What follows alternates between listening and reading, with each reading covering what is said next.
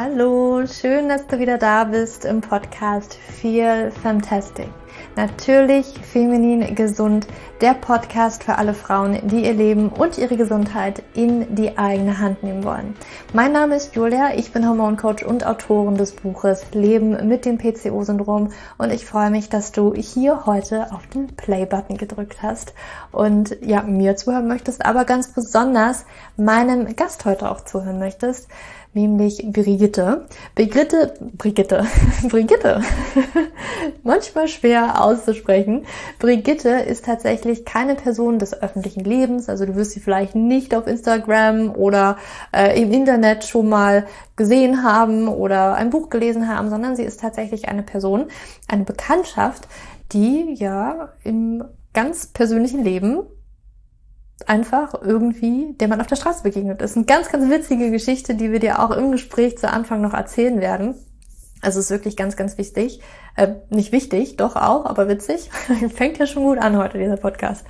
Aber ähm, ich wollte Brigitte unbedingt einladen, weil über diese Bekanntschaft, über dieses ja, unverhoffte Treffen, dass man sich irgendwie kennengelernt hat, ich total inspiriert war von ihrer Geschichte, weil es ist tatsächlich eine Geschichte vom unerfüllten Kinderwunsch. Und das Besondere ist auch daran, ich glaube, ich habe viele Frauen auch in meinem Podcast gehabt, meiner eigenen Generation, also irgendwie mein Alter, äh, mein Alter, wirklich sprechen heute, mein Alter oder ein bisschen älter oder ein bisschen jünger, aber irgendwie immer in dieser selben Bubble. Brigitte ist aber schon 63 und Brigitte hat ja, ihr Leben mit einem unerfüllten Kinderwunsch gelebt. Und ihre Geschichte ist auch etwas besonders. Und ich weiß, dass ich viele Frauen auch hier in meinem Podcast hatte, die ja vielleicht zu Beginn einen unerfüllten Kinderwunsch hatten und es dann doch irgendwie funktioniert hat, um ja auch irgendwie immer wieder die Hoffnung zu geben. Aber ich wollte Brigitte einladen, weil bei Brigitte ist dieser Kinderwunsch eben nie wahr geworden oder ja, der Wunsch, das eigene Kind zu haben, ist nie wahr geworden. Und ich wurde auch einmal angeschrieben von, ja, von, von einer Zuhörerin, die sich gewünscht hat, auch mal andere Geschichten zu hören. Und da habe ich sofort an Brigitte gedacht. Und Brigitte wollte auch sehr, sehr gerne darüber sprechen. Weil man kann sein Leben auch ohne Kinder leben. Und wie Brigitte, das wirst du auch hören, in ihrem Gespräch sagen wird, es ist ein Geschenk und nicht jedes Geschenk ist vielleicht für jeden immer vorgesehen im Leben. Und ich wünsche dir ganz, ganz, ganz viel Freude bei diesem Podcast, bei diesem Gespräch. Und ich hoffe, dass du für dich auch einiges mitnehmen kannst. Ich weiß, das ist ein schweres Thema und wir hören uns einfach an, wie Brigitte damit umgegangen ist. Und du wirst auch feststellen, das ist für sie auch immer noch ein schmerzliches Thema, aber sie wird Tipps und Tricks teilen, die ihr geholfen haben, damit umzugehen, was sie vielleicht gemacht hat, was sie sich gesagt hat, wie sie einfach durchs Leben geschritten ist. Und ich hoffe, dass du trotzdem ganz, ganz, ganz viel daraus mitziehen kannst. Und weißt du, was ich auch immer schön finde, ist einfach, ja, einer anderen Person beim Geschichten erzählen zuzuhören. Und das ist es heute so ein bisschen für mich. Und ja, ich wünsche dir wirklich ganz, ganz, ganz viel Freude. Und bevor wir gleich in dieses Gespräch starten, möchte ich dir auch nochmal mitteilen, dass du seit gestern, heute ist der 14., wo dieser Podcast rauskommt, der 14. Oktober, kannst du auf Instagram ein, ja, eine Teilnahme an meinem Hormon Kick-Off Workshop Online-Kurs gewinnen. Deswegen, wenn du ein, eine Teilnehmerin meines Online-Workshops sein möchtest, meines kleinsten Einstiegsprogramms, wo ich dir ganz, ganz wichtige Schritte für deine Hormonbalance aufzeige, die du gehen kannst, um deiner Hormonbalance näher zu kommen, dann ähm, ja, folge mir auf Instagram und dort findest du auch den Gewinnspielpost und ja, ich wünsche dir da schon mal ganz viel Glück, wenn du da mitmachen möchtest. Und jetzt möchte ich dich aber nicht länger aufhalten und dich in dieses Gespräch mit Brigitte zu entlassen. Ganz viel Freude.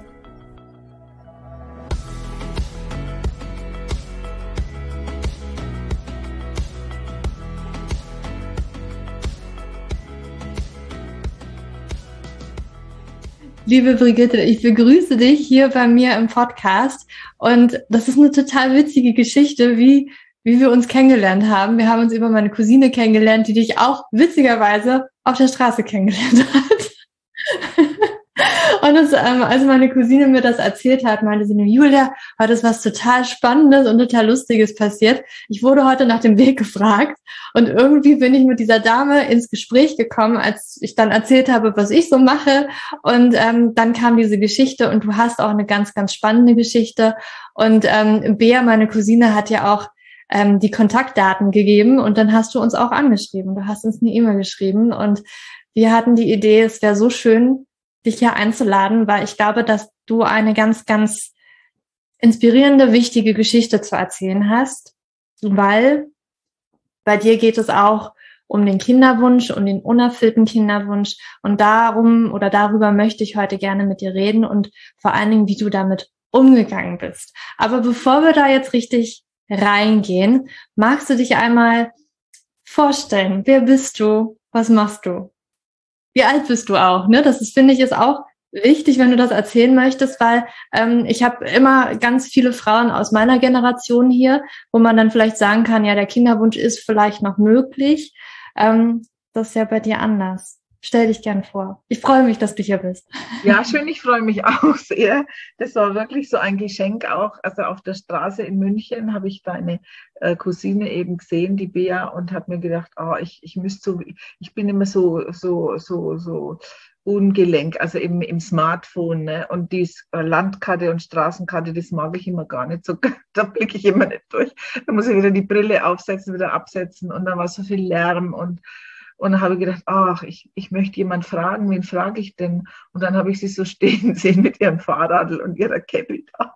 Nein, hat sie so ein Cappy aufgehabt und habe gedacht, ach, die sieht nett aus, die Frau, die frage die frage ich jetzt. Und habe mir erst nicht getraut und dann habe ich aber meinen Mut zusammengenommen und dann haben wir wirklich so ein äh, nettes, liebevolles und interessantes Gespräch hat sich dann entwickelt. Ne? Also ich habe es dann richtig bedauert, dass, dass, wir keine Zeit mehr gehabt haben, ne, irgendwie.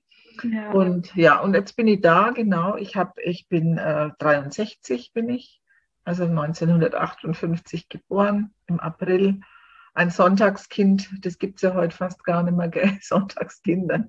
Die Geburten sind ja alle sehr geplant und durchgetaktet mhm. oft, ne? Außer man hat halt eine Hausgeburt, ne, sagen wir mal so, ne, oder geht in so ein Hebammenhaus.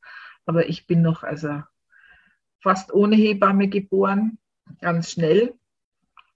An einem Sonntagnachmittag, es hat geregnet und ich bin eigentlich bin ich rothaarig zur Welt gekommen. Also und es war damals 1958. Das kannst du dir vielleicht gar nicht vorstellen. Also heute, das war also das war scheußlich. Also jeder, der kommen ist und mich angeschaut hat und gesagt hat, das Kind hat rote Haare, dann hat meine Mutter gesagt, das Kind hat keine roten Haare. Ne? Also das ist schon irgendwie verleugnet worden, dass ich rothaarig bin. Mhm. Und äh, das ist halt immer äh, so weitergegangen dann. Nicht? Da war eben äh, hellhäutig, blass, sommersprossig, rothaarig und habe mir dann schon mit 14 immer Strähnchen reingemacht in die Haare, mhm. dass sie immer so rot waren. Ne? Und und weil Rot, das hat man immer noch äh, verbunden mit Hexe, ne? also und mit okay. Prostitution und so weiter. Und wie ich 20 war, hat einmal eine Kollegin gesagt zu mir, Sie sind doch eigentlich rothaarig. Ne? Sag ich ja. Und dann sagt sie, wissen Sie was? Jetzt gehen Sie zum Friseur und lassen es vor 40 Jahren, ne? jetzt lassen Sie sich einmal die Haare rot einfärben, so wie sie natürlich sind. Und der Friseur hat es nicht gemacht. Also noch vor 40 Jahren. Und heute ist es ja top Top ja. logisch, ne? Rote Haare. Ja, heute also, geht es mehr dahin, wirklich seine, das sind, also das finde ich ganz schön. Es gibt so mehrere Trends, finde ich. Ja, Gerade ja, so dieses, ja. es gibt viele Frauen, die sich gerne noch verändern möchten, aber es geht auch, es gibt diese Gegenbewegung von wegen, ne, so wie du bist, bist du schön. Und das genau. finde ich total, total schön. Und das ist ähm, sehr, sehr krass, dass du das erzählst, dass es äh, damals noch so war. Ne? Ja, also da hatten wir keine, die hatten wir dann, die hatten wir dann ein bisschen so dunkle Konturen gemacht. Das war so ein Kurzhaarschnitt, ne, so flotter. Aber sie hat gesagt, also rot, also auf keinen Fall. Und erst mit 40 dann, ne, also fast 40, fast Ende 30, habe ich einen jungen Friseur gehabt, der war so 20 ungefähr. Ach, hat er gesagt, wir können es doch einmal rot machen. Und dann habe ich immer, also bis, also ich glaube zwölf Jahre ungefähr, habe ich dann rote Haare gehabt, mhm. mit Henna gefärbt dann auch. Und ich habe ganz viele Komplimente bekommen dann, ja. ne? weil das zu meiner Haut, zu Eben. meinem Typ, ne, überall an der Straßenbahnhaltestelle, überall haben die Leute gesagt, haben Sie schöne rote Haare? Ja. So. Also, und da habe ich mir dann auch wirklich, weißt du, weil das war halt auch in der Zeit, äh, dass Braun so modern wurde, ne? Mhm. In den 60er, 70er Jahren, wenn, wenn ich, und ich dann so hellhäutig, ich war immer falsch, ne, irgendwie die Leute haben gesagt, wie schaust du aus? Du musst doch krank sein und geh doch in die mhm. Sonne. Und also ich habe mich, ich habe mich, also ich muss sagen, ich fühle mich jetzt in meinem Körper viel wohler, in mir wohler mhm. und also sagen wir mal seit meinem 40. Lebensjahr, ne? so fühle ich mich ja. ganz gut. Ja. Und und geniere mich auch nicht mehr. Ich habe im Hochsommer Strümpfe angezogen, noch mit 40. Ne? Oh, das kenne ich auch, du. In meiner Jugend, ich habe auch lange Hosen getragen, immer nur Turnschuhe ja. und bloß nicht Beine zeigen. Und es war ganz komisch. Also ich kenne das und ich glaube, das kommt ja. vielleicht hoffentlich bei, ja. bei vielen Frauen, bei einigen, glaube dauert es ein bisschen länger oder kommt gar nicht, dass man sich wirklich traut, einfach, ich bin so, wie ich bin, das ist mein Körper und das ist total schön und gut so, wie er ist und ich fühle mich auch wohl. ja. Und das kann man vielleicht auch wirklich erst äh, erfahren, wenn man älter ist, glaube ich. Mhm. Also die, die jungen Mädchen, ich schaue das ja nicht an, so im Fernsehen, ne? so dieses Topmodel da oder Next Model oder wie das heißt. Ne? Keine Ahnung. Aber äh, die sind ja, die sind ja abge äh, ausgehungert, ne? Ausgehungert, ausgezehrt. Mhm. Ne? Das war auch so ein Gespräch. Ein anderes Körperbild ne? so, ich meine, da kann natürlich auch äh, die ganzen Hormone und alles, ne, zum Beispiel. Ne? Das die, ist auf jeden Fall, das spielt ne, alles ja, Das weißt ja du auch, ne? Das ist, mhm. das, du beschäftigst dich ja damit, ne? Also das wird alles äh, gestört. Und ich glaube, auch bei mir war das so. Ja. Weil ich war als Mädchen, war ich ein wenig, wenig äh, dicker dann auch, ne? Habe ich mehr gegessen. Ich wurde immer noch in die, in die, äh, wie heißt es, äh, zur Kindererholung geschickt. Was ist das? Magst Kinder. du vielleicht nochmal, ähm, also Kindererholung wirklich, als du Kind warst? Ja, als ich Kind okay, war. Okay. Also ja, von der Kindheit wolltest du noch was wissen. Ne? Ja, ja, ja, genau. Ich dachte, das ist schon ähm, Kinderwunsch tatsächlich, aber nein, Kindererholung, nein, das kenne ich so gar nicht. Aber erzähl mir, was ist das? Nee, nee, nee, das macht man heute gar nicht mehr so. Und zwar, ich habe, äh, ich komme aus einer armen Familie. Also das ist, äh, sagen wir mal, sagen wir mal, Hintergrund aus einer armen Familie. Und äh, äh, mein Vater, sage ich jetzt einmal, der hat meine Mutter, die war nicht verheiratet, unehelich bin ich geboren. Mhm. Und ich hm. hatte noch eine Schwester und die ist gestorben, wie ich vier war. Mhm. Und es war tragisch. Ne? Also das war für uns alle sehr tragisch. Meine Mama, die war erst 19 mhm. oder gerade 20, ne, ist sie geworden. Und äh,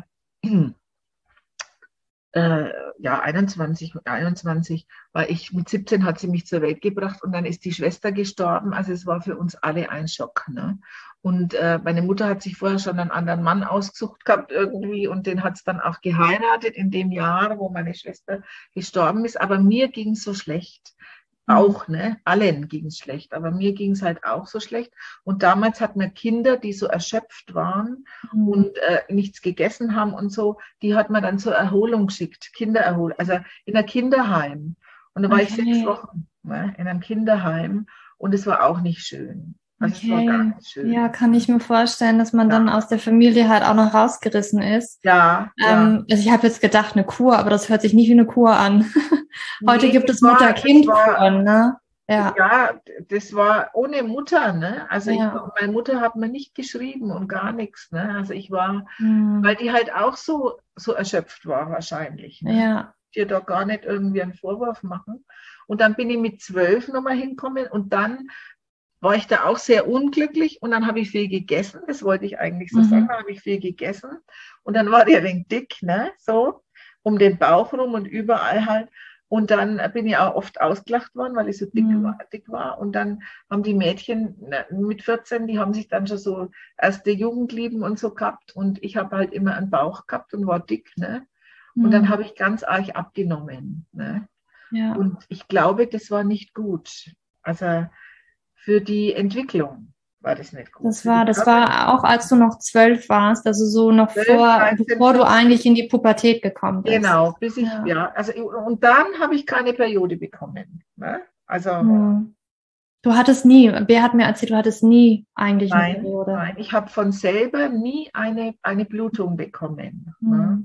Und es war natürlich auch irgendwie ungewöhnlich. Ne? Und meine Mutter, die hat dann immer gesagt, weil, weil meine äh, Firmenpatin, die hat immer gesagt, ach, das Kind mhm. muss doch jetzt einmal eine Blutung äh, bekommen, ne? das gibt doch nicht mit 14. Ne? Und meine Mutter, die hat immer gesagt, ach, ich habe es auch erst mit 14 bekommen und äh, das ist nicht so schlimm. Und dann mhm. ist eine, eine Kollegin von mir, wie ich dann 16 war, die ist dann mit mir zum Frauenarzt. Und da mhm. habe ich schon praktisch bereits Hormone eingenommen, ja, mhm. äh, weil der Frauenarzt sagt, ja, äh, äh, das kommt schon mal vor, ne, und so weiter. Und da muss, er, muss das Mädel jetzt äh, Hormone einnehmen. Und äh, naja, und dann ist es natürlich immer auf chemische Mittel ne, mhm. gekommen. Also das ist ja, auch wenn man eine Pille heute so nimmt, die Antibabypille, das ist ja alles chemisch, ne? Mhm. Die Blutung ja. ist ja nicht natürlich, ne? Nein, das ist Weil nur täuscht einem ja Schwangerschaft vor, ne? Ja.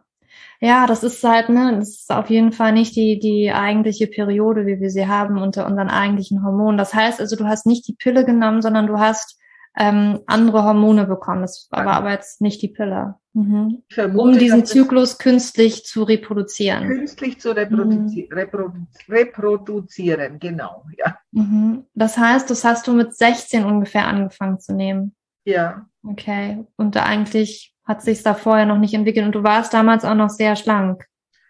Ja, ich war auch, ich habe keinen Busen gehabt, ne? ich war mhm. ganz dünn. Ich habe der, der, der Schularzt hat noch reingeschrieben, ich glaube 47 Kilo, das weiß ich noch, habe ich gewogen. Mhm. Und der Schularzt hat gesagt, ich darf keine schwere Arbeit machen. Also äh, ich darf keine Ausbildung machen, wo man schwer mhm. körperlich arbeitet. Ne? Okay. Weil ich einfach so zart war vom Wesen her. Ne? So. Mhm. Und äh, ja, also ich glaube, das hat schon auch mit der hellen Haut und mit den roten Haaren und äh, mit, der, mit, der, mit der Entwicklung zu tun, ne? dass ich einfach da irgendwie, hm. ja, es gibt ja zarte Kinder, wenn man die Kinder so anschaut, wenn sie in die Schule kommen, sind ja alle zart fast. Ne? Ja, Viele, ja. Ne? ja, es hört sich ja auch so an, du hast ja viel viel mitgemacht und ja auch viel vielleicht in deiner Umgebung erstmal dieses Gefühl bekommen, rote Haare, blasse Haut, irgendwas ist mit dir nicht in Ordnung. Dann auch das, was du ähm, ne, mit deiner Schwester erlebt hattest und genau. erschöpft warst. Ich glaube, das hat auf jeden Fall, also traumatische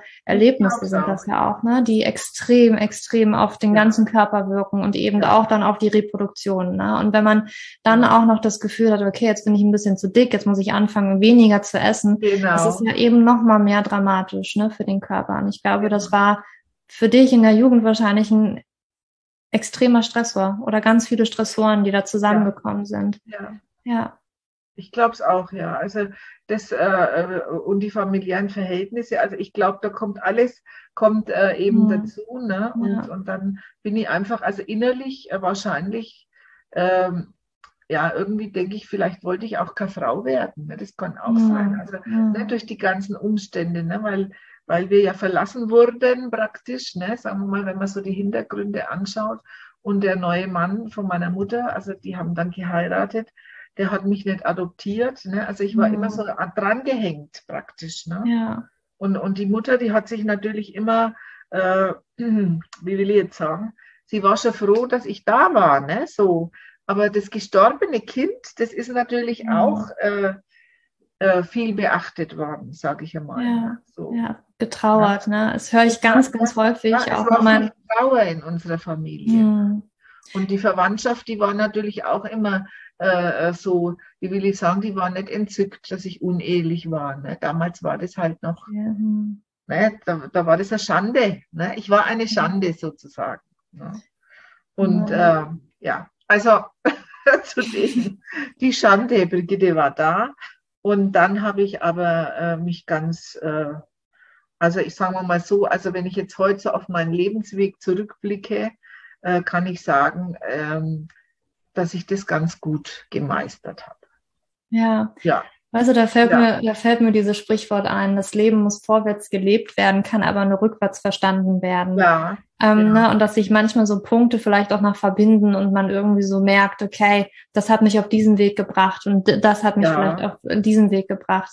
Das finde ich äh, auch für mich, ne, es war so viel es, Ereignisse im Leben, die waren nicht schön, Die sind ja. auch heute nicht schön, ne? das wünscht man niemanden. Aber irgendwo Nein. haben sie halt dich zu einem Menschen gemacht, der du heute bist, ne? Und auf ganz ja. verschiedene Lebenswege vielleicht auch gesendet. Und dass, ähm, dass man da vielleicht, ich will jetzt nicht sagen, der, dem Ereignis der Erfahrung etwas Schönes abgewinnen kann, aber aus dem Menschen, der man daraus geworden ist. Ja, und, und, und es ist halt auch, äh, dass ich auch sehr beschenkt wurde, muss ich sagen, mit einem sonnigen Gemüt. Also das kann man ja. so beschreibe ich das immer. Ich habe ein, ich habe immer, auch wenn ich äh, auch viel geweint habe, habe ich auch viel gelacht. Ne? Ja, ja. Und ich habe immer Menschen getroffen, die mich gemocht haben auch. Ne? Also die haben, äh, die haben äh, ja mich gestreichelt und in den Arm genommen und und äh, ich habe fremde Leute, äh, mit denen habe ich Ausflüge machen können. Mhm. Und ne, das war natürlich immer sehr schön. Also, dass ich da immer auch oft und, und nette Lehrer, auch Lehrerinnen, ne, so wie ich älter wurde dann. Also besonders, ich habe ich hab, äh, Grundschule und Hauptschule und habe dann erst mit 30 die mittlere Reife nachgemacht mhm. auf der Abendschule. Ne? Ja. Und da waren immer sehr unterstützende Leute. Also und das ist, glaube ich, ganz, ganz wichtig, ne? wenn man das vielleicht nicht in seiner eigenen ja. Familie hat, dass man das vielleicht genau. auch in einem anderen Kreis, es muss nicht immer die eigene Familie sein. Nein, ne? Also ich nein. finde, man kann da auch woanders Unterstützung sich auch holen ja. und darf man auch. Ne? Ganz ja. viele sagen sich ja, nee, es, es, es schäme ich mich für. Ähm, aber da, da darf man wirklich das, das darf man. Ich glaube, das ist einfach, man darf sich das erlauben, Hilfe anzunehmen, auch wenn es ja. nicht aus der eigenen Familie ist. Ja. ja. Ähm, ich würde ganz, ganz gerne in, in diesen unerfüllten Kinderwunsch auch reingehen. Wann, wann kam das bei dir auf, dass dieser Kinderwunsch kam und du dich da vielleicht auch mal mit beschäftigt, also mit mehr beschäftigt hast, irgendwie, okay, jetzt nehme ich die Hormone, ähm, was, was, wie, wie mache ich das jetzt? Was, was passiert da in meinem Körper? Wann, wann kam das auf? Also ich habe als Mädchen habe ich schon habe ich mir schon gedacht äh, als 12, 13, 14-jähriges Mädchen, ich will einmal fünf Kinder haben. Ne? Das mhm. kann ich ganz genau deutlich weiß ich das, ne? Weil eben wie gesagt meine Schwester verloren und äh, sind auch keine Kinder mehr gekommen für meine Mutter und äh, naja und dann habe ich also wirklich gedacht, naja, das mache ich jetzt so. Ich habe mir das eher so nach dem Kopf ausgedacht. Ich suche mir einen Mann. Ne? Ich will auch einen Mann haben und mit dem will ich Kinder. Und dann ist es schon ziemlich bald angegangen, dass ich dann äh, ja 17, 18 war, weil das mit der Periode ja nicht funktioniert mhm. hat. Ne? Ich habe die Tabletten dann wieder abgesetzt, wieder angefangen, wieder zu einem anderen Arzt gegangen und so weiter. Also ich habe da lange Odyssee hinter mir schon gehabt mhm. und habe dann mit 22 geheiratet. Also ich habe den Mann, glaube ich, mit 19 habe ich den kennengelernt. Und da bin ich natürlich immer schon zu Untersuchungen gegangen, vorher schon, ne? zu mhm. allen möglichen Ärzten. Der eine war aus Kanada äh, gerade äh, frisch gekommen in, in der Klinikum in der Oberpfalz, war der äh, dann, also hat dort gearbeitet, nichts gefunden. Dann bin ich nach Erlangen in die, in die Friedrich-Alexander-Universität, nein, Erlangen. Also es war einfach nichts äh, Richtiges irgendwie zu finden. Also die Periode ist überhaupt nicht gekommen nach Hormonbehandlungen.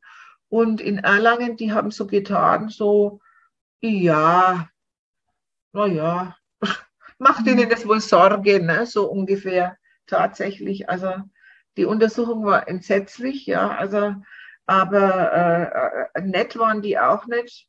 Und dann mhm. habe ich gedacht, naja, dann lasse ich es, ne? weil ich mich dann so gefürchtet habe vor diesen Ärzten. Und also das war überhaupt nicht schön. Und dann, wie war denn das dann genau? Die haben dann einen Hormonspiegel gemacht. Und dann habe ich eine blind, ja, und da war eben drin gestanden, ich habe eine verkleinerte, äh, äh, verkleinerte Eierstöcke und Gebärmutter ne, und so weiter. Und bei Kinderwunsch müsste man Hormone nehmen. Mhm. Dann bin ich zur Blinddarmoperation gekommen und da war so ein netter Chirurg und dann habe ich gesagt, schauen Sie können, wenn Sie da schon mal, habe ich den Mut gehabt, habe ich gesagt, wenn Sie da eh hinkommen in die Gegend, können Sie da nicht einmal schauen. Ne? Und er hat es tatsächlich gemacht und hat in Erlangen angerufen. Und dann ist also Näheres rausgekommen, dass das wirklich eine Unterentwicklung hm. so sein, also sein soll, ist ja. Hm. Ich bin mich heute noch aufregend drüber, weil ich dann ein paar Jahre später, also kurz vor meiner Hochzeit dann, ne, habe ich eine Chefin gehabt und die hat gesagt, Sie wollen doch Kinder und Sie müssen sich unbedingt noch mal untersuchen lassen. Gehen Sie noch mal nach Erlangen privat zu dem und dem Arzt. Was hat der reingeschrieben? Sie haben überhaupt keinen Hormonmangel. Das ist nur etwas drunter und auch wenn man eine kleinere Gebärmutter hat. Also er hat eigentlich mich beruhigt. Ne? Mhm. Ja, und dann habe ich aber auch keine Periode bekommen und ich habe es dann ein bisschen ruhen lassen, muss ich sagen, weil ich mich mit meinem Mann nicht gut verstanden habe. Ne? Mhm. Ich habe festgestellt, das ist nicht der richtige Mann, mit dem ich Kinder haben möchte. Und dann habe ich es ein wenig gelassen. Ne? Mhm. Und dann bin ich wieder mal zu einem anderen ähm, äh, Frauenarzt gegangen und der hat immer gesagt, ach, eine Periode brauchen Sie gar nicht, mhm. hat er gesagt. Also das war dem seine Meinung. Und dann habe ich einen, einen Chef gehabt, der war Apotheker, der hat gesagt, dann habe ich dem das auch wieder mal erzählt. Dann hat er gesagt, jetzt schau dir mal meinen Bericht an und so. Und dann hat er gesagt, also von Krankheit steht da ja gar nichts. Ich äh, soll dankbar sein, dass ich gesund bin ne? und soll mich auf was anderes konzentrieren. Naja, und dann habe ich viel gearbeitet. Ich habe einen schönen Arbeitsplatz gehabt im Krankenhaus, in der Apotheke, im Klinikum Nürnberg. Und äh, ja, ich war da sehr erfüllt und, und habe dann halt auch mich weitergebildet. Also ich habe mich dann mhm. immer drum gekümmert. Ne? So ja. irgendwie lange, viele Jahre. Periode hatte ich keine. Das war eigentlich wunderbar. Meine Freundinnen haben mich immer beneidet drum, weil ich mhm. weder, weder Bauchschmerzen noch Rückenschmerzen noch irgendwelche Schmerzen hatte. Aber ich habe immer sehr trockene Haut gehabt. Ne? Mhm. Also insgesamt. Und ich habe mich nicht sehr weiblich gefühlt. Das habe ich hm. gespürt. Ne? Hm. Das berichten sehr ne? viele Frauen, ja. ja ich habe mich einfach nicht weiblich gefühlt. Also hm. ich, es, war, es war nicht angenehm. Und dann kam natürlich noch dazu, dass ich, wenn ich neu, ich habe mich dann scheiden lassen auch müssen, ne, mit mhm. 26. Und äh, das war auch eine schwere Zeit für mich sowieso. Und dazu kam eben, dass ich natürlich auch gern wieder einen neuen Mann gehabt hätte. Aber ich habe irgendwie, habe ich dann natürlich da auch Ängste gehabt ne? und entwickelt einfach.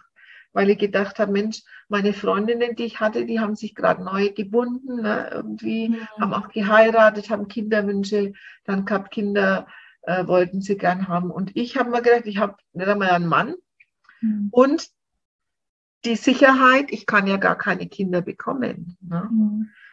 Und das hat mich auch ein wenig äh, äh, abgeschreckt. Ne? Dann, weil wenn ich mich mit einem Mann treffe, ich kann ja nicht die ersten paar Mal schon, weißt du, ich habe gar nicht gewusst, wie ich damit umgehen soll hm. mit dem Thema. Ne?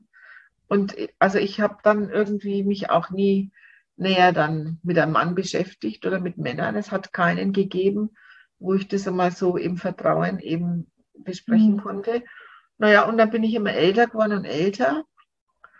Und irgendwie habe ich gedacht, ach, jetzt probiere ich es nochmal mit einer anderen Frauenärztin, weil mit den körperlichen Beschwerden, mit dem Juckreiz ne, und Trockenheit und so, dann bin ich zu einer, zu einer Frauenärztin gekommen und die war ganz entsetzt. Sie müssen Hormone nehmen. Mhm. Also die hat mich total äh, auf Hormone äh, dann getrimmt und von da an habe ich dann, ich weiß gar nicht, wie alt ich da war, vielleicht war ich dann 30 ungefähr, 32. Und dann habe ich also schon einige Jahre Hormone genommen, auch wieder künstliche Blutung ausgelöst, ne, dadurch, bis ich dann so 38 war und irgendwie, weiß auch nicht, ich habe mich mit den Hormonen so unwohl gefühlt. Ne? Mhm. Auch die Brust war so angespannt. Also es war, ich habe mich zwar weiblich gefühlt, weiblicher, ne? Mhm. Die Trockenheit in den Schleimhäuten, die war besser und so, aber ich habe mich nicht wohl gefühlt.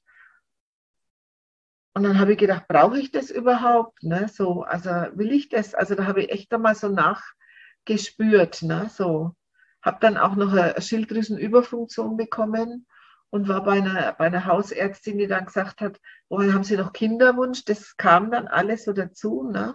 Und dann habe ich gesagt, naja, ich kann ja gar keine Kinder bekommen. Mhm. Da war ich 38, das weiß ich noch.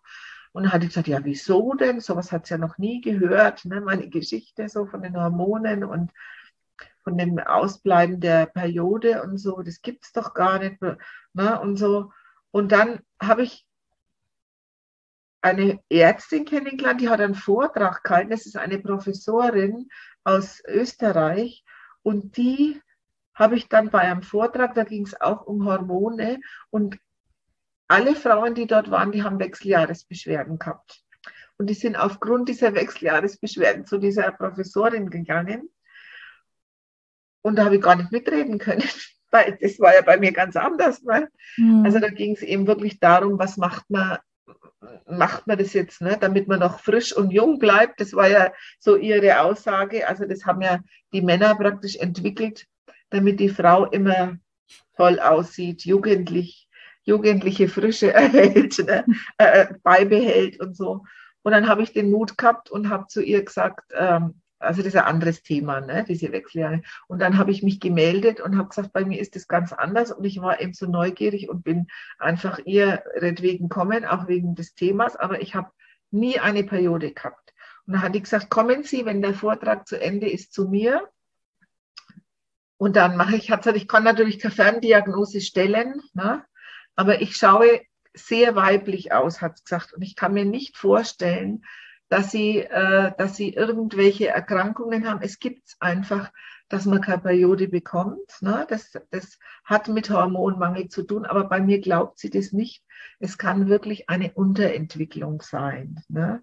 Aber das kann sie nicht feststellen. Aber sie hat gesagt zu mir, sie wollen doch jetzt, wo sie Ende 30 sind, brauchen sie auch also wenn sie keinen Kinderwunsch haben, so hat sie gemeint, ne, wird sie das einfach so lassen.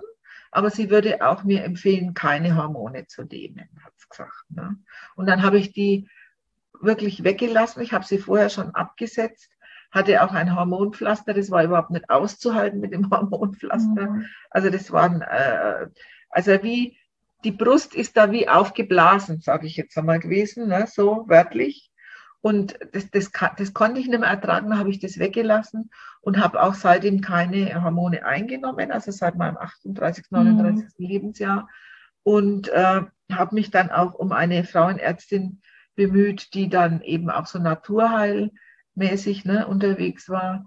Und die hat man dann auch, ähm, bei uns gibt es aber Frauengesundheitszentrum, darüber habe ich die gefunden. Mhm. Die hat dann auch gesagt, ich kann auch mit Jojobaöl zum Beispiel, ne, denn also, äh, eben bei Scheidentrockenheit kann ich Jojobaöl nehmen und äh, ich muss da nichts machen. Hm. Ja, es, wenn ich natürlich, sie hat gesagt, wenn sie einen Mann gehabt hätten, der das unterstützt hätte, hätten wir das nochmal untersuchen können, alles, ne? Und hätte sich nochmal auf die Suche begeben können. Aber sie hat gesagt, wenn sie jetzt das Kapitel mit den Hormonen so abgeschlossen haben, ne, dann würde sie das lassen. Mhm. Und seitdem lebe ich ohne Hormone. Zwischendurch muss ich sagen, ich habe jetzt eine neue Frauenärztin, weil die andere nicht mehr da ist. Äh, nehme ich manchmal so Östrogensalbe ein bisschen, ne, so mhm. einmal in der Woche, aber wenig. Ne? Ja. Und es geht mir gut. Ja, das sind die Hormone. Mhm. Und was noch ganz wichtig ist, ich habe einmal einen Arzt kennengelernt, das war ein, ein, ein, ein, ein praktischer Arzt mit psychotherapeutischer Ausbildung. Und der hat mich an einer Substanz riechen lassen. Das ist vielleicht auch für andere Frauen wichtig. Und dann hat er gesagt, was riechen Sie da? Und dann habe ich gesagt, Vanille.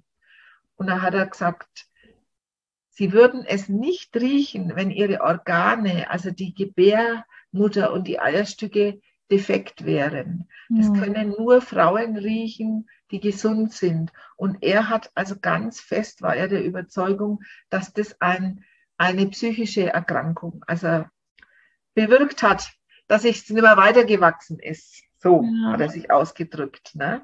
Mhm. Und das war mir dann auch, er hat gesagt, Sie sind, damals war ich 28 und er hat gesagt, Sie sind eigentlich körperlich in einem Entwicklungszustand wie eine 17-Jährige. Und ja. das zeigt ihm, ne, also Busen ist nicht richtig äh, entwickelt und so hat er gesagt, und es zeigt ihm das. Dass ja. das, und da war ich natürlich sehr traurig, ne, das muss ich schon mhm. sagen. Also das waren traurige Jahre und ähm, aber was, was, was wollte ich machen, gell? Ich habe mich dann wieder an meinen Chef erinnert von damals und habe mir gedacht, ich bin gesund, ich habe keinen Tumor, weißt, ich habe keine, äh, weil das hängt ja auch mit der Hypophyse viel zusammen. Ne? Und äh, ich habe, ich, ich kann mein Leben so leben. Mhm. Wie, ja. wie hast du das, also ich meine, du hast erzählt, ne, du wolltest fünf Kinder eigentlich haben. Fünf das Kinder war so wollte dein, deine Traumvorstellung. Meine Güte, dann- also das, also das, Ja. äh, das, das hat mich sehr getroffen. Das hat mich Und sehr getroffen. Also wie- muss ich sagen. Wie hast du es aber für dich geschafft, trotzdem damit umzugehen? Dieses, okay, eigentlich mein Traum wäre was anderes gewesen, jetzt ist es für mich aber in diesem Moment nicht möglich. Mhm. Was, was hast du für dich gemacht? Tja, was habe ich für mich gemacht? gemacht? Erst einmal habe ich natürlich viel geweint. Ich habe Mhm. das richtig beweint. Äh, und auch äh, äh, mir da eben auch psychologische Unterstützung geholt, Mhm. immer äh, wieder. Ne? Und, und, und so sagen, ich bin einfach da äh, äh, traurig drüber, ne? dass ich keine Familie habe, haben kann, ne? keine eigene Familie. Und äh, das ist dann schon äh, für mich, habe ich schon gut bearbeitet. Also ich habe da Abschied genommen. Ich glaube, das war für mich so wichtig, das zu sehen. So ist es. Das ist die Tatsache. Und ich habe das richtig aufgeschrieben alles. Ne? Was, was fehlt mir? Was, was habe ich zu betrauern? Und, und ich muss es auch begraben irgendwann, weil ich kann nicht mein ganzes Leben äh, ja nur so in mir gefangen sein. Ne? Das war mir Mhm. schon klar. Ne? Und ich habe dann, ich meine, der Schmerz kommt ja dann immer wieder, wenn man Freundinnen hat, die dann Familien gründen und Kinder bekommen. Und ich habe dann auch viel äh, halt aufge also auch die Kinder auch äh, versorgt und, und, und mit denen gespielt und bin viel hingekommen. Aber das war natürlich ein Dauerschmerz, ne? wenn es so Mhm. es ist immer wieder, die eine Freundin hat ein Kind gehabt, ein wunderbares, das habe ich dann immer, also öfter mal übers Wochenende betreut auch. Das habe ich gern gemacht, ne, ganz gern. Also meine Freundin hat auch Vertrauen zu mir gehabt und hat gesagt, du bist ja wie eine Mama, ne? du bist ja, du bist ja noch fürsorglicher als ich und so sage ich, ja, weil mir das einfach gefällt, ne, und, und, und, und, und das Kind ist wirklich behütet bei mir gewesen. Jetzt hat die sich noch ein Kind gewünscht. Jetzt hat sie Zwillinge bekommen. Stellt, stellt euch das mal vor. Ich habe, ich war, also ich war fix und fertig, muss ich ehrlich sagen. Ne? Also ich habe gedacht, lieber Gott, bitte, bitte, warum? Die hat doch jetzt ein Kind. Ne? Ich habe das gar nicht, ich habe das gar nicht fassen können, ja. Und, und bei der anderen auch zwei schöne, gesunde Kinder. Und, und dann, äh, wie ich älter wurde, sind die dann schon Oma geworden jetzt, ne? So weißt. Also das war immer, also es ist immer wieder, immer wieder gekommen. Und jetzt merke ich auch, wenn ich so drüber spreche, es ist, es tut mir weh. Mhm. Also ich glaube, ich glaube, das muss ich auch lernen, das zu akzeptieren. Es tut mir weh Mhm. und nicht sagen, also ich glaube, das ist auch ein Umgang, den, den man lernen soll. Ich auch noch, immer wieder. Es ist so und ich kann, ich kann nicht äh, das machen. Machen kann man gar nichts. Ja. Mhm. Und ich habe ja schon gesagt, bei, bei einem Gespräch mal, was wir gehabt haben, ich bin auch ein gläubiger Mensch. Ne? Mhm. Also ich habe auch äh, von Kindheit an immer halt die Abendgebete. Ne? Und im, im, im, im katholischen Kindergarten und Kinderhort bin ich aufgewachsen, was teilweise nicht schön war, aber das Schöne war, dass ich da auch halt äh, äh, mir auch Vertrauen schenken habe lassen können. Mhm. Ne? Bin viel ins Kloster gefahren, ne? zu ganz lieben katholischen und evangelischen Schwestern und habe da viel äh, bearbeitet und, und Trost erfahren. Und das muss ich sagen, das hilft mir auch heute noch immer wieder. Ja, das, das ist vielleicht auch so was, wo ich sagen kann, ja, ich habe erst heute früh wieder eine ganz wunderbare Predigt gehört. Ich höre jetzt ganz viel im Radio Predigten, schöne. Und es geht nicht darum, was mein Wunsch ist, ne? Ja. Wenn ich bete, ich habe immer gebetet, lieber Gott, bitte mach doch, dass das und das kommt. Bitte, ich will doch auch Kinder, ich will doch auch Familie. Aber darum geht's ja gar nicht, ne? Es heißt ja im Vater unser dein Wille geschehe. Und es war mir heute, also heute ist es mir richtig, habe ich gedacht, weil zurzeit sind so Radioexerzitien ne, mit einem Pfarrer aus, aus Krefeld. Und der hat es so schön beschrieben, habe immer gedacht, ja, das stimmt. Gott hat vielleicht ganz andere Wünsche für mich, ne? ganz andere Pläne. Und er hat offensichtlich nicht den Plan gehabt, dass ich Mutter werde. Und das ist mir heute, weil ich habe mir natürlich auch so Gedanken dann über das Gespräch, was wir jetzt so sprechen und so. Und dann habe ich gedacht, genau, das ist jetzt wirklich wieder zur richtigen Zeit gekommen. Ich soll einfach was anderes machen, ja. Und auch, ja, es ist so. Und das, mhm. das zu akzeptieren. Und ich glaube, dass ich jetzt da, jetzt auch durch die Einladung von dir, durch das Gespräch noch einmal wirklich dahinschauen habe können, auch gut. Ne? Mhm. Ne? Vorher auch und sagen, ja, es ist, ich bin trotzdem glücklich. Mhm. Weißt du, was ich auch so schön fand in dem ersten Gespräch, was wir hatten, also vor ja. diesem Podcast-Aufnahme ja. ähm, hier noch, dass du gesagt hast, dass du dir auch immer wieder gesagt hast, wie so eine Art Affirmation. Ich weiß nicht mehr ganz genau, ich bin geliebt, ich bin geschützt, irgendwie sowas in diese Ach so, Richtung. ich bin behütet, ich weiß, ich dass behütet. ich behütet und geschützt ja. bin, ja. Und geliebt, ich werde geliebt. Und, und äh, äh es ist ja so, ich habe natürlich in meinem Leben, schau, ich bin 63, ich habe schon so viel wirklich ganz viele nette Menschen kennengelernt, ob Männer oder Frauen, ja, ob äh, egal wo ich war. Und ich, ich, ich, mir gefällt es mit Menschen. Ich mag mhm. Menschen gern. Und ich habe natürlich auch viele Enttäuschungen natürlich auch schon erlebt. Ne? Das ist einfach ganz, wie will ich, normal, so blödes Wort, ne? aber das ist natürlich, dass man Schönes erlebt und Blödes erlebt. Ne?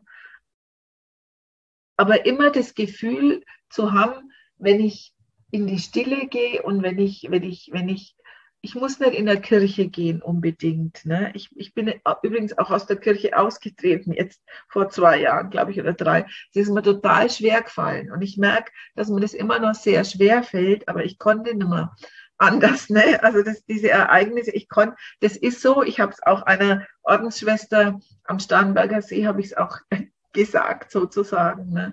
Und die hat gesagt, Brigitte, du bist ausgetreten.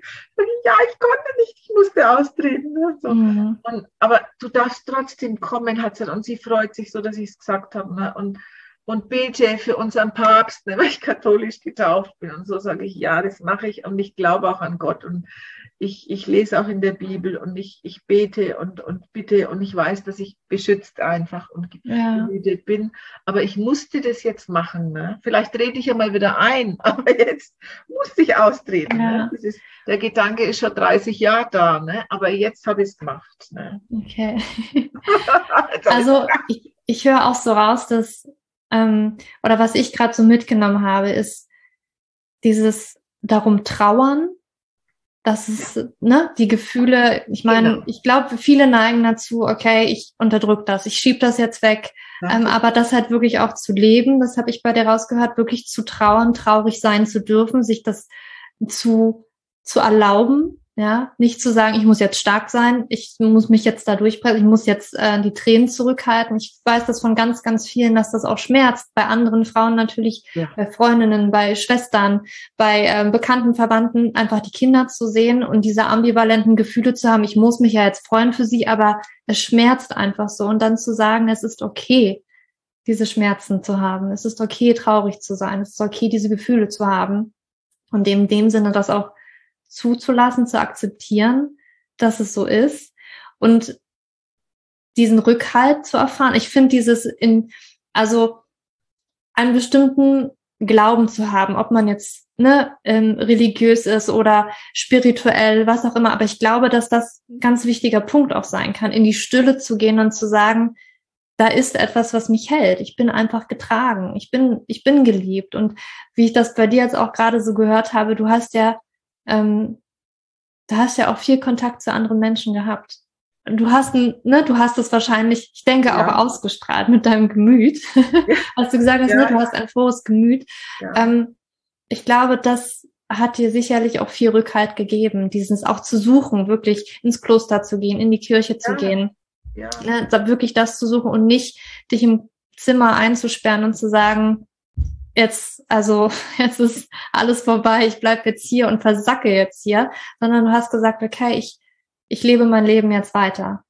Ja, man darf, man darf äh, den Schmerz äh, nicht verdrängen. Ja, das nicht. Ganz wichtig, was du gesagt hast. Man darf mhm. den Schmerz nicht verdrängen. Und auch, ich merke, ich bin jetzt, macht mich jetzt auch äh, so, dass ich weinen muss, ja. Aber, aber äh, äh wenn ich jetzt, so, ich bin jetzt ganz, weißt du, ich habe mich jetzt ganz in der Fassung, ne, und es darf mich gar nicht berühren, das ist doch nicht gut, ne? Mhm. Das ist traurig für mich gewesen. Und, äh, aber es gibt so viele andere, andere äh, Themen, mit denen man sich beschäftigen kann. Und es ist noch lange nicht gesagt, weil das ist ja eigentlich, ich habe mir es heute auch so überlegt, auch sehr egoistisch zu sagen, ich will jetzt ein Kind, ne? ich will jetzt äh, Mama werden und äh, das ist, was ich will, aber, aber das soll gar nicht sein, ja. Also mit Gewalt, ne? mit Gewalt würde ich niemals, und das war für mich immer ganz wichtig, ich habe einmal in meinem Leben eine Bauchspiegelung machen lassen. Mhm. Als, äh, da war ich noch nicht 20, da war ich noch nicht verheiratet. Oder ich habe, oder ich weiß es gar nicht mehr. Also kurz so 20 war ich, um die 20. Und das war dann für mich erledigt. Ne? Habe ich gedacht, ich würde keine Hormonbehandlung jetzt. Ne? So, weil es soll ja nicht sein, natürlich. Auf natürlichem Wege geht es nicht. Und ich finde, es ist ein Geschenk ne? mhm. Gottes. Kind zu empfangen. Und warum soll ich jetzt da mit chemischen Mitteln, also das will ich nicht, ne? mit mhm. Eingriffen und, und, und das, genau, und das zu erkennen und zu sagen, das ist ein Schmerz und es wird immer ein Schmerz bleiben, immer. Ne? Vor allem, wenn ich auch irgendwo hinkomme, das ist auch manchmal, weißt du, das ist dann egal. Jetzt, wenn ich im Krankenhaus war zum Beispiel, ich habe ein künstliches Hüftgelenk bekommen ne, vor ein paar Jahren. Und dann werden die Zimmernachbarinnen besucht. Von mhm. der Tochter, vom Enkelkind. Und das Enkelkind malt nur zehn Bilder, ne? übertrieben jetzt. Ne? Und die Schwester kommt, ach, ist das schön. Ne? Und dann werden die Bilder aufgehängt. Und ich liege in meinem Bett ne? und muss weinen und weinen. Ne?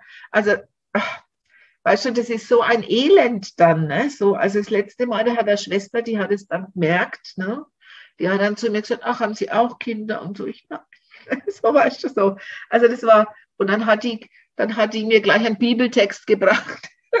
ich muss mhm. sagen, das war auch schön, ne? Das ist ein, ein christliches Krankenhaus, wo ich war. Und da hat sie gesagt, beten Sie immer, hat gesagt, beten Sie und, na, und, und, und Sie sind nicht alleine und so. Und schon allein diese Fürsorge dann, ne, mhm. dass ein Mensch das dann auch sieht, ne, weil, weil Sie, ja, haben Sie denn keine Kinder? Ja, was soll ich denn erklären? Ne? Das mhm. muss man doch nicht erklären. Ne? Mhm. Und auf der anderen Seite gibt es so viele Frauen, die wollen gar keine Kinder. Ne? Gibt's, Gibt's auch. auch ne? also wie gesagt, ich äh, würde sagen, den Schmerz unbedingt annehmen, immer wieder, immer wieder. Mhm. Der kann kommen, bis ich 100 bin. Ne? kann der kommen? Sag ich, komm her, mein Schmerz. Ne? Mhm. Ja, und ihn auch in den Arm nehmen und, und zu sagen, ja, das ist ganz, für mich ganz schlimm gewesen. Das sollen die, die Frauen, man soll das nicht ver, ver, wegschieben mhm. wollen. Mhm. Verdrängen. Ja. Ich höre aber auch raus, ne, dass du irgendwie auf deinem Weg ja auch immer die Menschen getroffen hast, die, die dich auch sehen, die für dich da sind, genau, die Halt genau. geben. Ja. Ähm, ich weiß nicht, ob für dich auch Dankbarkeit da eine Rolle gespielt hat, wirklich das auch zu sehen, ähm, also den Fokus vielleicht auch woanders hinzulenken und zu ja, sagen, okay, ja. das soll nicht in meinem Leben sein, aber guck mal, was ich vielleicht alles auch habe. Immer wieder, immer wieder. Ich habe erst mit einem, äh, mit einem äh, lieben Bekannten, habe ich gesagt, ich würde gerne mal ein Seminar geben, die Kraft der Dankbarkeit. Mhm. Habe ich gesagt, wenn ich es fertig habe, dann rufe ich ihn an. dann zeige zeig ich es dir ne, mit, mit äh, Körperwahrnehmung und Tanz und, und äh, einfach äh, ja, schönem Essen und so, dass man, dass man das dass man das würdigt, was man hat. Ne? Mhm. Das machen wir so oft nicht. Ich auch manchmal. Ich denke, oh, ne, ist heute alles wieder so blöd. oder, mhm. oder was auch ganz schön ist, ich habe auch angefangen, so ein Freudentagebuch zu schreiben. Ach, schön. Also nicht mehr aufzuschreiben, was mich gestört hat, weil das äh, ist, äh, ich habe so viel, was mir gut tut. Ne? Ja. Und aber ich sag's dir, Julia, ich war an manchen Tagen, war ich schon da gesessen und habe gedacht, ich habe ja gar nichts, was heute schön mhm. war. Gar nichts. Ne? Und dann hat einmal eine Freundin zu mir gesagt, Brigitte, überleg und spür nach, irgendwas gibt es, irgendwas gibt es, ja. Und wenn es nur ist, äh, dass man mein, mein, mein Arm nicht wehtut oder so. also wenn man gar nichts findet, ne? Ja. so. Also ja. gar nichts mehr, wo man sagt, aber ich habe ich hab alles, was ich brauche und wenn ich rausgehe zum Einkaufen, äh, dann treffe ich fast immer Leute. mit denen ich einmal ein nettes Gespräch führe oder, oder schon allein an der Ampel, wenn ich stehe, ne? so wenn ich so schaue, irgendwie lächle ich jemand an oder, oder manchmal winken mir auch Kinder. Ne? Mhm. Freue ich mich auch oft so, dann denke ich mir, ach, wie schön. Ne? Neulich sagt der Frau zu mir, mit den Masken, da kann man überhaupt nicht mehr, nicht mehr flirten. Ich sage, naja, das können wir doch mal, das doch mal ein zwinkern. Ne? So, also ich habe auch da habe ich immer wieder, und das ist ja auch ein Geschenk, ne? Und da baue ich mich wirklich dran auf und sage, ja, äh, ich muss da nicht traurig sein. Hm. Und du hast, ähm, du hast das auch hier schon gesagt, und du hast es auch in dem Gespräch vorher gesagt, du hast ja dann, auch wenn es sicherlich irgendwo geschmerzt hat, ja auch Kinder betreut. Ne? Du hast dich dann, du hast dir das auch gesucht, so ein bisschen, ähm, okay, ja. eigene Kinder nicht, aber ich kann trotzdem in der Umgebung von Kindern sein und äh, ja. in deren, ja, einfach die um mich herum spüren. Und ähm, war das nur schmerzlich für dich oder hat dir das auch was gegeben? Ganz schön, mein Herz ist da aufgegangen. Ich sagte, ich habe ich hab einmal äh, eben Asylantenkinder habe ich betreut. Mhm. Ne? Also ja, genau die Mama war aus dem Irak und der Papa aus der Türkei und es hat mir so, so gefallen, so mhm. gefallen. Mit denen bin ich zum Spielplatz und dann haben wir gespielt und, und dann, also es, es war einfach ganz schön, da haben wir zusammen noch gegessen, weil die Mama gekocht hat daheim und also ganz wunderbar. War das, war das etwas, auch, bitte? War das etwas Ehrenamtliches? Ehrenamtlich, ja. Mhm. Zentrum aktiver Bürger gibt es bei uns, bei der Stadt ja. Nürnberg. Gibt es ja in verschiedenen Städten. Mhm. Also äh, Bürgerämter und da habe ich mich beworben gehabt. Und dann hat die gesagt, ja, können Sie gerne mal ausprobieren. Und dann habe ich noch was Schönes gemacht, weil ich die Familie, äh, die wollte mich dann nicht mehr so gern haben, weil der Vater war so eifersüchtig, ne? weil ich mich natürlich auch um die Frau gekümmert habe. Die war so einsam und durfte nicht raus und die Kinder durften dann mit anderen Kindern spielen. Und dann wollte ich halt mit dem Vater ein bisschen so kooperieren, aber er wollte mit mir nicht kooperieren. Mhm. Der war, der war, der ist halt, äh, der war halt anders. Ne? Mhm. Die haben eine ganz andere Ansicht irgendwie, ne? Diese ja. Männer vielleicht. Ne? Mhm. Die Frau, die Frau war eher so seine Sklavin und naja, und dann haben sie ein viertes Kind bekommen in einer Zweizimmerwohnung. Also es waren äh, schlimme Verhältnisse. Und dann wollten die mich aber nimmer und die Sozialarbeiterin, die hat dann gesagt, also wenn der nicht mit ihnen zusammenarbeitet, dann gehen sie da nicht mehr hin. Ne? Also das ist ein Geschenk für ihn und für die Familie. Ich habe dann auch mit einer Ordensschwester drüber gesprochen und die hat gesagt, wenn er das nicht annehmen kann, dieses Geschenk und mit dir arbeiten will, dann, dann sucht er was anderes. Was hast du denn dann gesucht? Ja, und dann habe ich, dann habe ich eine Gruppe Kinder habe ich bekommen. Also es war unvorstellbar für mich. Die haben die mir einfach anvertraut, weil die Lehrerin ausgefallen ist, die mit denen singen sollte. Und dann habe ich gesagt, singen kann ich nicht, habe ich gesagt, mit den Kindern. Also ich meine, ich konnte singen, aber ich kann keine Noten und ob das dann richtig ist, alles und so. Habe ich gesagt, aber tanzen könnte ich mit denen. Ne? Und dann bin ich mit denen in die Turnhalle gegangen und es waren ich glaube, zwei deutsche Kinder und die anderen zehn, sagen wir mal, die waren alle aus Pakistan, aus Rumänien, aus, also, also aus, aus der Tschechoslowakei, aus dem Irak, aus dem Iran, aus der Türkei, also überall her. Die Namen habe ich schon gar nicht aussprechen können. Dann habe ich Herzen, habe ich, Herzen habe ich ausgeschnitten und habe die Namen draufgeschnitten und haben es hingeklebt, ne? also hin, hin befestigt.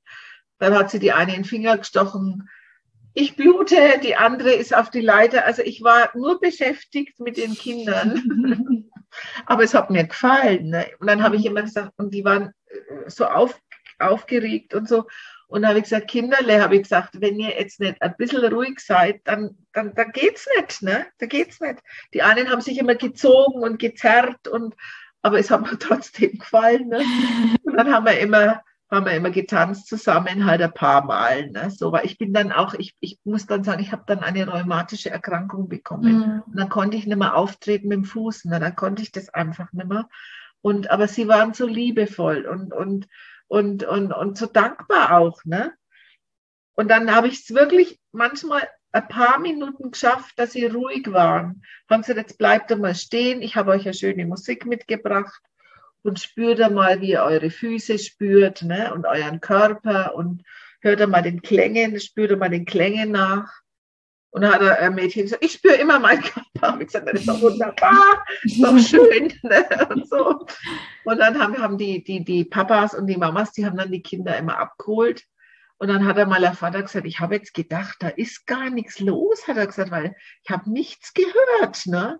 Und dann habe ich gesagt, stellen Sie sich mal vor, ich habe ein paar Minuten es geschafft, dass ich sie mal dass ich sie aber ein bisschen beruhigt habe. Ne? So. Also das hat mir sehr gut gefallen. Also solche Sachen, äh, muss ich sagen, haben mir sehr gut getan. Also sehr gut getan. Ein bisschen auch Erfüllung gegeben, wieder, kann ich mir ne? vorstellen. Ja. Hinzugehen und zu sagen, es gibt so viele Kinder, die, die niemanden haben. Ne? Ja. Ganz und dann, gut. du hast es auch ähm, angedeutet, du hast sehr viele Weiterbildungen gemacht. Du hast dann halt ne, ja. ähm, versucht irgendwie, kann ich mir so vorstellen, ach ja, das, das macht mir Freude, das macht mich, also ich glaube, du bist auch viel in die Freude dann auch gegangen. Kann ich mir auch vorstellen.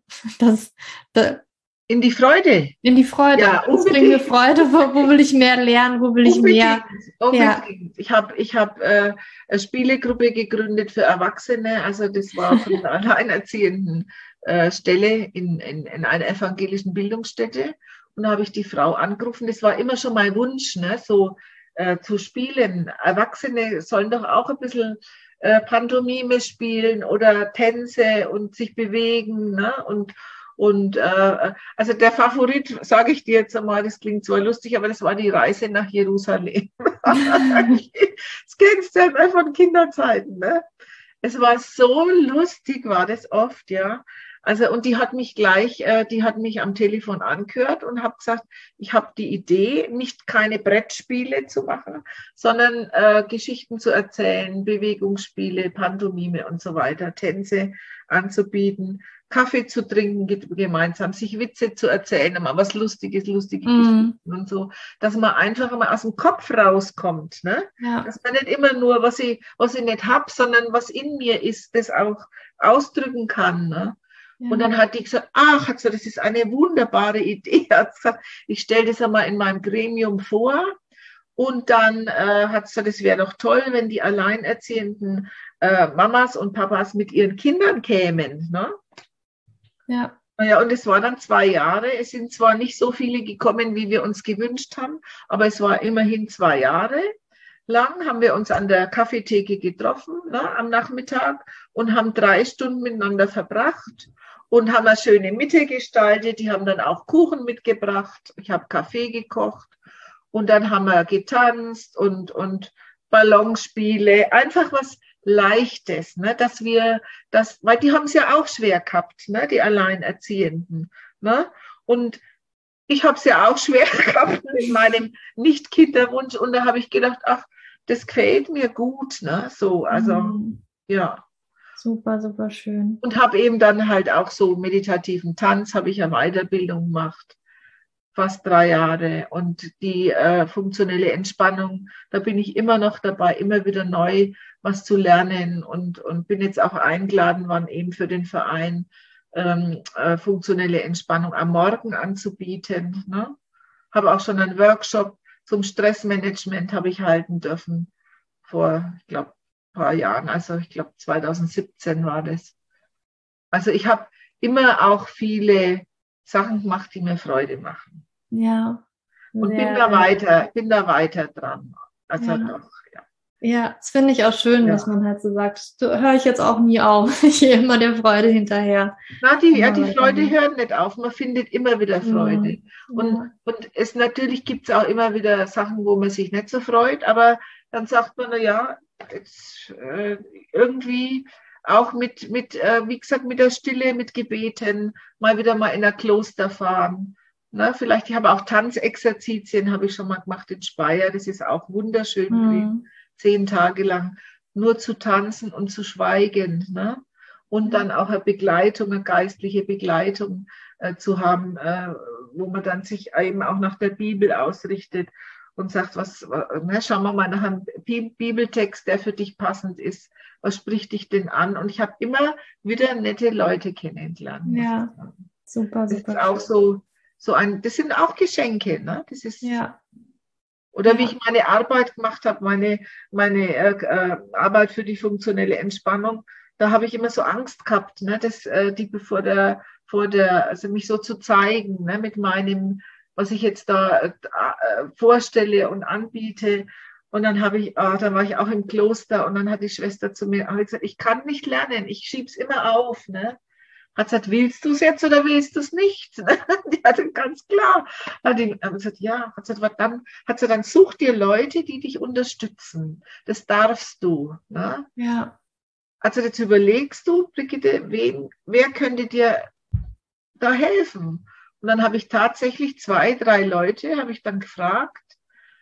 Und dem einen Mann eben dem äh, Bekannten, dem habe ich meine Arbeiten, den habe ich angerufen, habe gesagt, ich möchte so gern meine Arbeit schreiben, darf ich die dir mal schicken, dass du mal da drüber schaust? Ja, hat er gesagt, freilich. Also ne, ganz offen war der. Und die andere Frau habe ich gesagt, könntest du mich immer mal wieder anrufen, ob ich auch wirklich dranbleibe? Ja, da hat mich sogar eine aus der Schweiz angerufen und hat gesagt, bist du auch noch dabei bei deiner Arbeit? Ne?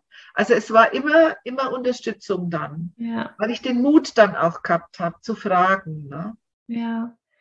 Oh, so schön, Brigitte. Ja. Ich ja. danke, danke, danke dir für deine Zeit und für deine lieben Worte und das Teilen deiner Geschichte. Und ähm, ja, ich, ich hoffe und ich denke, dass das auch sehr vielen Frauen sehr viel geben wird. Ne? Da vielleicht zu gucken, okay, ich bin nicht alleine, das ist ja schon mal eine sehr wichtige Erkenntnis. Genau. Und auch zu gucken, was, ja, was auch ohne Kinder möglich ist und wie man damit umgehen kann, ne? Wie, wie du damit umgegangen bist. Und genau. ich danke dir, danke, danke einfach für ich deine halt auch herzlichen Dank und vielleicht tut es auch anderen Frauen gut zu sehen, es gibt auch noch was anderes. Es gibt andere Wege.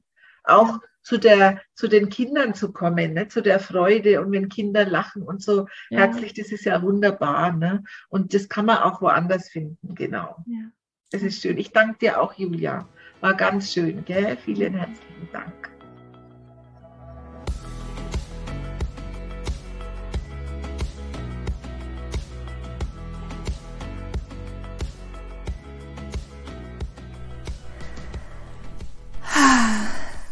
Ich fand es total spannend, mit Brigitte zu sprechen und ich freue mich wirklich wahnsinnig, dass sie zugesagt hat, dass sie sich die Zeit genommen hat, mit uns darüber zu sprechen.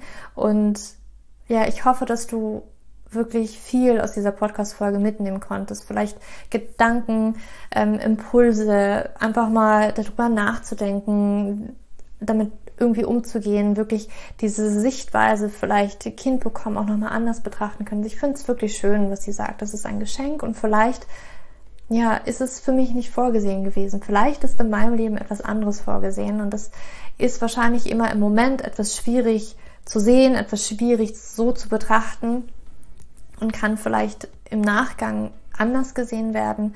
Und es ist schmerzlich und diesen Schmerz zuzulassen, sind, glaube ich, ganz, ganz wichtige Schritte, die wir in diesem Prozess gehen dürfen. Dieses Loslassen auch, dieses ja, ich nenne es immer Hingabe. Einfach loslassen, sich hingeben und nicht immer alles liegt vielleicht in unserer Kontrolle. Ich weiß, dass wir so ein bisschen so gepolt sind und das Gefühl haben, wir können alles kontrollieren, wir können unseren Körper kontrollieren, wir können wirklich alles kontrollieren. Und ich sage dir eins, als ich wirklich meinen Vater verloren habe, war mir schlagartig bewusst, okay, das Leben, ich kann es doch nicht kontrollieren. Und es passieren einfach Dinge im Leben, die liegen völlig außerhalb meiner eigenen Hände. Aber trotzdem gibt es ganz, ganz viel, was wir tun können, wie wir unseren Fokus lenken können. Und ich hoffe, da hatte ich die Podcast-Folge vielleicht bestärkt. Und ja, ich, ich würde mich freuen. Erzähl mir gerne, was du aus dieser Podcast-Folge mitnehmen konntest. Erzähl mir das gerne auf Instagram unter dem heutigen Post. Und ja, ich möchte dich auch nochmal dran erinnern, dass du auf Instagram ähm, dass da ein kleines Gewinnspiel läuft, das ich am Anfang ja schon erzählt habe, dass du meinen Hormonkick-Off gewinnen kannst. Es läuft jetzt auch noch ein paar Tage und ja, vielleicht ist das ist das auch etwas, weil ich da auch sehr auf das Mindset eingehe und ähm, sehr auf unsere eigenen Gedanken, was die mit uns tatsächlich machen. Und das ist mir ein ganz, ganz großes Anliegen. Und jetzt wünsche ich dir aber noch einen wunderschönen Abend oder Tag, wann auch immer du diese Podcast-Folge gehört hast. Für dich im Abend, deine Julia.